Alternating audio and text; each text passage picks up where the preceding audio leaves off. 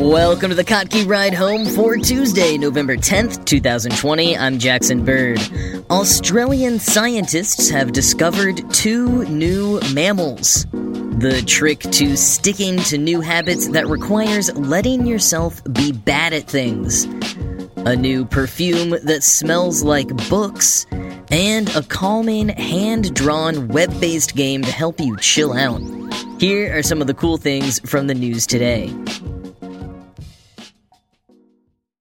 Australian scientists have discovered two new mammals. It turns out there are actually three types of greater gliders, not just one, as previously believed. Greater gliders are possum sized nocturnal aeronautical marsupials that live in the hollows of trees and spend their evenings soaring through the air 100 meters or over 300 feet off the ground. They are mostly found in the forests of eastern Australia. Within eastern Australia, scientists now know that there are three distinct species of the greater glider, divided up between the northern, southern, and central ranges. While many long thought there may be more than one species, a new study in Nature's Scientific Reports journal has used DNA evidence to confirm the existence of the two other species. Quoting the Sydney Morning Herald, the southern species, which inhabits the eastern eucalypt forests of Victoria and New South Wales, is the heavyweight of the family. Its puffy fleece makes it look about the size of a common brush tailed possum, but underneath it's really a skinny, light marsupial suited to gliding. The northern glider is about the size of the little ringtail possum and lives in the eucalypt forests between Mackay and Cairns in Queensland. The central glider, which is sized between the northern and southern species, inhabits a range across southern Queensland and up to Mackay. End quote. And I am telling you, you have got to check out the lead photo in the article in the show notes. It looks like they made a baby Yoda version of a gremlin. Like somehow made a Furby actually adorable and not just terrifying. Now, important thing to know is that greater gliders are rapidly declining in population, having lost 80% of their population in Victoria's Central Highlands in just the last 20 years, due to a combination of logging, urban development, and climate change. And unfortunately, the discovery of the three distinct species does not mean that more animals were discovered, just that existing ones were reclassified. If anything, it brings further concern to the vulnerability of the greater gliders because it highlights just how little is truly known about them, particularly of the northern and central varieties. That said, it's still an exciting development as Andrew Krockenberger, James Cook University professor and co-author of the study, said, quote, Australia's biodiversity just got a lot richer. It's not every day that new mammals are confirmed, let alone two new mammals. End quote. All right, this segment is for the procrastinators, the overachievers, for anyone feeling pressured by a certain pervasive narrative during lockdown that now is the time to start new habits and become healthier than ever. Maybe you tried implementing some kind of new routine to boost your productivity, to read more, to eat better, to work out more. Maybe it even worked for a while, but eventually you stopped. Or maybe you simply felt the pressure to and never really tried it. If any of that sounds like you, Dr. Christine Carter has some intriguing advice in Ted's Ideas blog. You have to be willing to be bad at what you're trying to do. Chances are, especially if you're an overachiever or a procrastinator, which is often one and the same, you struggle with not being the best at something. If you try something and you're not the best in the room, then you perceive yourself as being the worst. If it's hard, if you really have to work at it, you're less likely to ever devote the time to doing it. Dr. Carter, who notably, while actually being a coach for science based habit formation, stumbled on this breakthrough after her own failure to implement new habits during lockdown, says, quote, The harder a thing is for us to do, the more motivation we need to do that thing. And you might have noticed that motivation isn't something we can always muster on command. When motivation wanes, plenty of research shows that we humans tend to follow the law of the least effort and do the easiest thing. New behaviors require a lot of effort because change is hard. Change can require a lot of motivation, which we can't count on having. This is why we often don't do the things we really intend to do. End quote. Her solution? Let yourself be bad at the thing you're trying to do.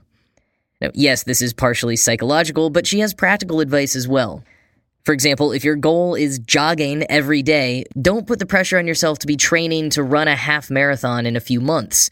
Just go run for one minute each day, or half a mile, something that seems mind numbingly easy to the point of pointless for your norm.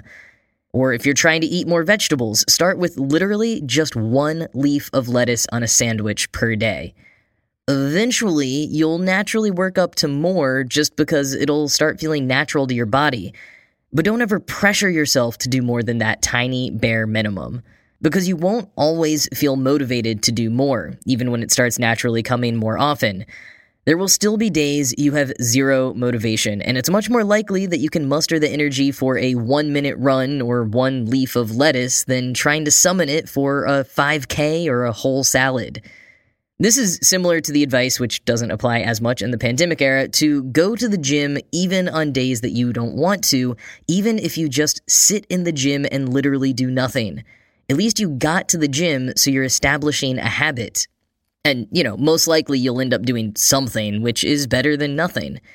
But crucially, you aren't putting a huge expectation on yourself. You're letting yourself be almost laughably bad at what you're setting out to do.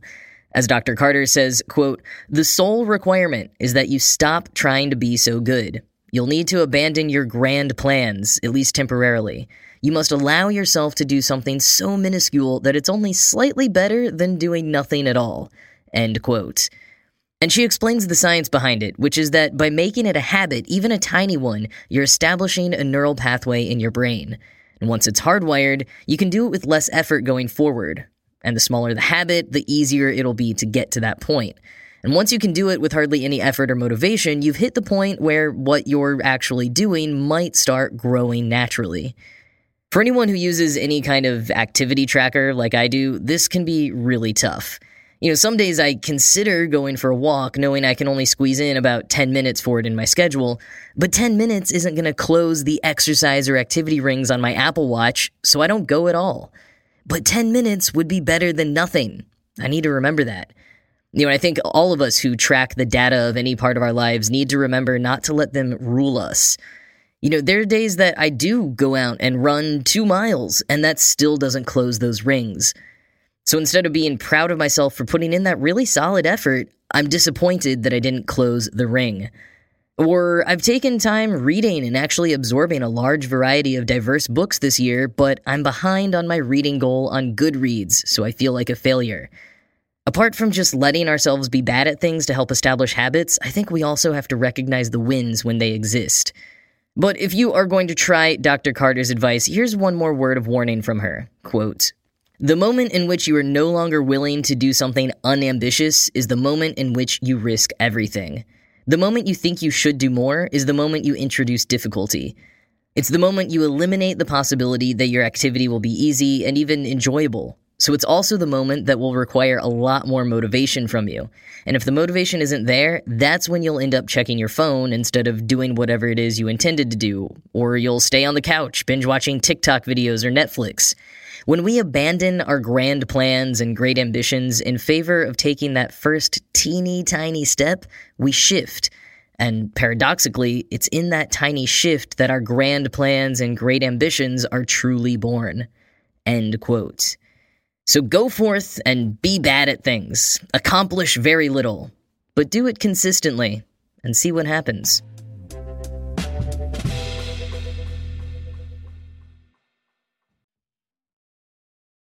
If you've really been missing some of the aesthetic elements of casually browsing bookstores like you used to before the pandemic, Powell's Books is here to help.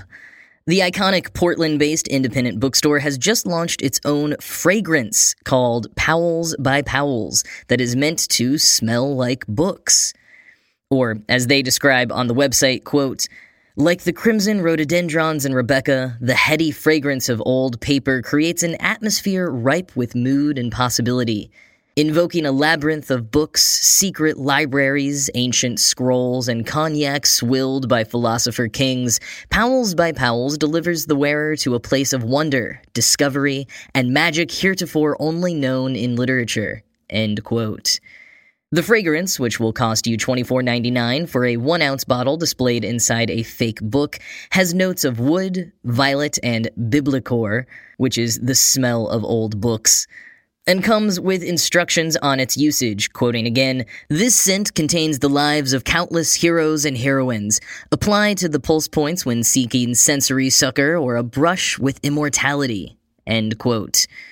Well, it does sound a bit silly, and maybe that's why it's working. Powell's says they've received over 1,200 orders since launching over the weekend and are putting in a second order with their supplier. Powell's owner, Emily Powell, said, quote, Powell's by Powell's is a wonderful reminder of one of the many things bibliophiles love about independent bookstores like Powell's, especially at a time when local and independent retailers are taking a sustained hit from Amazon and other giant online retailers, end quote. As great as a holiday gift as this could make, regardless of how it actually smells, I do wish I could sample the scent before buying it.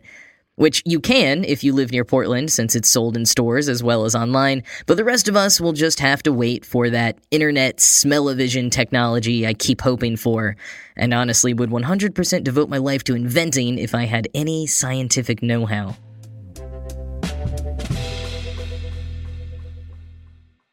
Ending today with a website that will give you a moment of zen in the more actual meaning of that phrase, not in the Daily Show kind of way. It's called Short Trip, and it's a web based interactive illustration created in 2017 by technical artist and illustrator Alexander Perrin. In a meticulously hand drawn black and white scene, you use your arrow keys to go for a tram ride through a seaside town populated by a cast of anthropomorphic cats. You can toggle the sound on or off. On features some ambient noise with the light sound effects of the tram, whooshing wind, feline footsteps, and the tram's bell if you hit the spacebar. In some ways simplistic, in others hyper detailed, there's quite a bit to see at each station and of the scenery passing by in between the stations. Some cats get on at the stations, but others just go about their day. There's even little Easter eggs like some of the station clocks displaying the same time as your computer. Perrin described the project as, quote, capturing the essence of graphite on paper within a digital context, end quote. And he notes that it should work on most devices, including mobile ones, so long as they support WebGL. Overall, it's just a really pleasant and relaxing experience. I definitely recommend it if you're looking to slow down for a minute. Commenters on the Internet is Beautiful subreddit, where I found it, described it as lovely, splendid, and perfect which I think just about sums it up. Link in the show notes if you want to try it for yourself.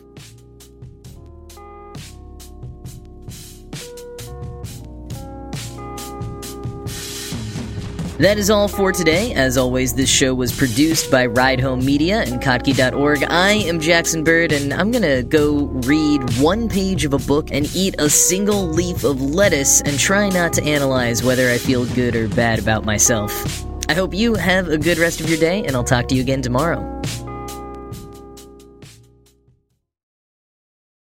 Join us today during the Jeep Celebration event. Right now, get 20% below MSRP for an average of 15178 under MSRP on the purchase of a 2023 Jeep Grand Cherokee Overland 4xE or Summit 4xE.